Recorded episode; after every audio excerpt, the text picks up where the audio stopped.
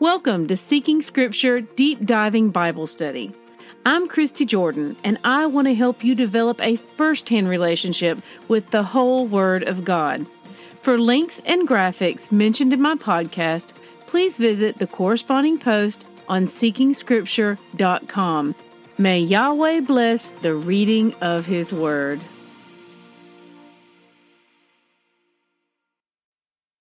Good morning, siblings. Today's readings are Acts 16 through 17. Rabbit Trails. Diving right on in, Acts 16:1 reads, Paul came to Derbe and Lystra, where he found a disciple named Timothy, the son of a believing Jewish woman and a Greek father. So now feels like a great time to add in another nugget here. Our Jewish brethren trace their lineage through the maternal line, meaning if your father was a Gentile and your mother was a Jew, you're a Jew. If your father was a Jew and your mother was a Gentile, you're a Gentile. It's speculated that this was in place around or before the time of Moses. I've had some great discussions with people over the past few years about why this may be the case, and we always seem to go back to the thought that Jewish women, especially in servitude or slavery, may have been abused, and this is a way in which their children would be cared for as part of the tribe, never having to question about their lineage or whether or not they belonged. Now, regardless of what their mother went through, they were part of the tribe, a Jew, treasured family. Rabbinical literature backs up this reasoning, and I find it deeply moving. However, is this how Yahweh views it? That's a rabbit trail you can take if you like. I've not spent a lot of time on it myself, as the Father makes a way for everyone who would join themselves to Him to be counted as His sons and daughters. But it is helpful to have this cultural knowledge when reading the Word so that you can have a grasp of knowledge that the reader is expected to know in some of these passages. Why did Paul circumcise or have Timothy circumcised? There's debate over which one of these took place, but one of them took place for sure. Now, normally a Jewish father would have seen to this, but clearly Timothy's Greek father saw no reason to. It is also possible that his father was not present in his life, and for whatever reason, his mother did not make sure this happened when Timothy was born. We are given the note that the Jews knew Timothy's father was a Greek and that he was not circumcised. Since Paul wanted Timothy to accompany him, and a tremendous part of his ministry was preaching the gospel to the Jews, he wanted to make sure Timothy was circumcised to avoid his uncircumcision being a stumbling block to any of the Jews that would preach to that they would preach to.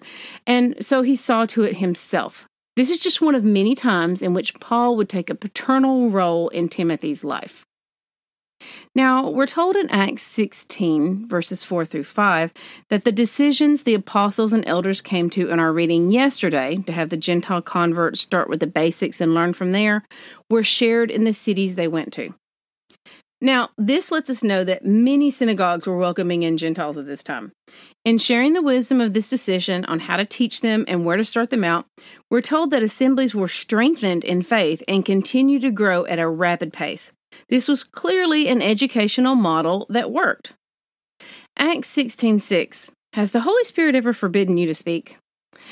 Whether it be regarding a certain topic, speaking up to something you disagree with, voicing your opinion on a matter, or even speaking back to someone who's trying to incite an argument, this is certainly a strange feeling when it begins to happen. Giving control of our tongue over to the Holy Spirit is a process that requires deep prayer and practice on our part. I will never forget the first day I opened my mouth to say something, and suddenly it was as if all the breath was gone out of my lungs, and I had to shut my mouth right back, no words having left it, because I immediately knew that I was not allowed to voice the words I had chosen to say. It's an exercise in humility, to be sure. And nowadays, it's not just our tongues that we should seek to submit to the Holy Spirit, but our keyboards as well. Acts 16:15. I love that Lydia is referred to as a worshiper of God. What a way to be remembered. Acts 17:1, take note that we see Paul staying here for 3 weeks, teaching each Sabbath as the people gathered, patiently reasoning with them and explaining using the scriptures, what we call the Old Testament today, as his only teaching tool. And with that Old Testament, he is able to prove that Yeshua was our Messiah. We can do the same using just that part of the word today as well. This is monumental. The text also says that some of them were persuaded to join them, along with Greeks and not a few, which means many, female leaders as well. So this tells us that the first group referenced in some of them means the Jews. We now have the apostles joined by a group of Jews, Greeks, and influential women. If you think about this a bit, it tells you a lot about their growing power and importance in the communities they would visit, as well as their increased reputation with those that they visited previously, as they would have received news of how the group had grown. Often, when we read things like leading women, it means women of means and station. We have historical accounts of situations like this in which these important women may have financed trips and provided other valuable resources. Of course, I'm sure many of the affluent men did as well. I just wanted to help flesh out the image of these leading women and what part of their role may have been beyond what we typically think of. Acts 17:6 shows some of the Jews, possibly one of the sects of Pharisees, who didn't agree with the apostles, issued an indictment against Paul and his crew, and it left me praising the Father to read. Acts 17:6 reads, "These men who have turned the world upside down have come here also." Keep in mind that was meant as an insult, but my thought is, yes, I love the concept of taking this lost world and turning it upside down for the Father. His ways confound the world and bring light to the nations. Let us turn the world upside down. Acts 17:11 cannot be stressed enough and should be deeply carved into the minds and hearts of all Bible readers. It reads, Now these Jews were more noble than those in Thessalonica. They received the word with all eagerness, examining the scriptures daily to see if these things were so. So, as Paul was teaching the scriptures, they were not just listening, they were going back and examining the scriptures to test everything he was telling them to see if it lined up with the word of Yahweh. They were actively using scripture as a straight edge to which all else must line up, and as such, they were also testing Paul to see if they should be sitting under his teaching. How often did they do this?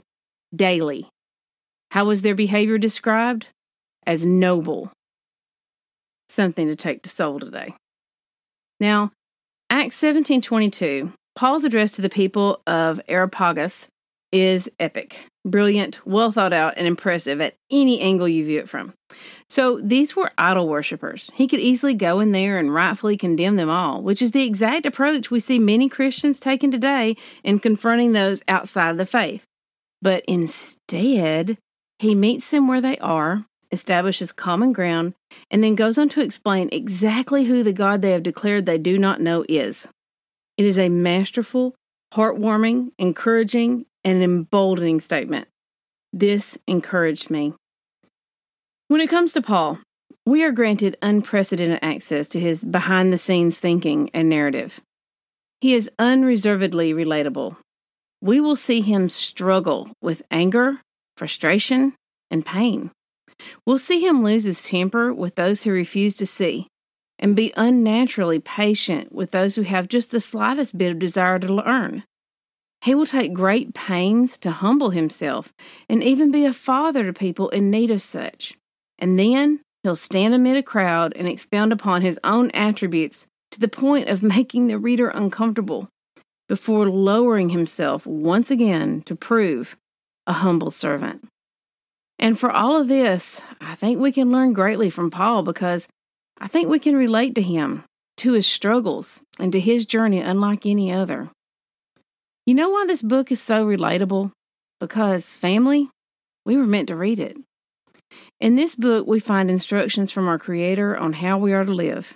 And these commandments that He gives us are not too far off so that they feel somehow unattainable, but they are near, in our hands, in our minds, and on our hearts.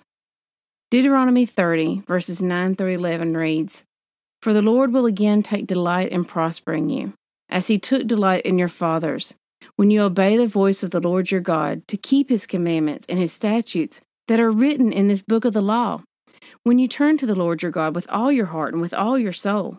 For this commandment that I command you today is not too hard for you, neither is it far off.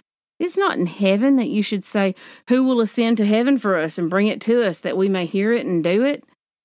Neither is it beyond the sea that you should say, Who will go over the sea for us and bring it to us that we may hear it and do it? But the word is very near you. It is in your mouth and in your heart so that you can do it. Now, y'all know I just gave you a portion of that passage in Deuteronomy. I hope you know what your response should be. When someone gives you a verse, take a chapter. You got this. You know how I know that? Because He's got you. Test everything. Hold tight to what is good. 1 Thessalonians 5:21. We are saved by grace alone. Obedience is not the root of our salvation, but it is the fruit. May Yahweh bless the reading of his word. I love y'all. Bye bye.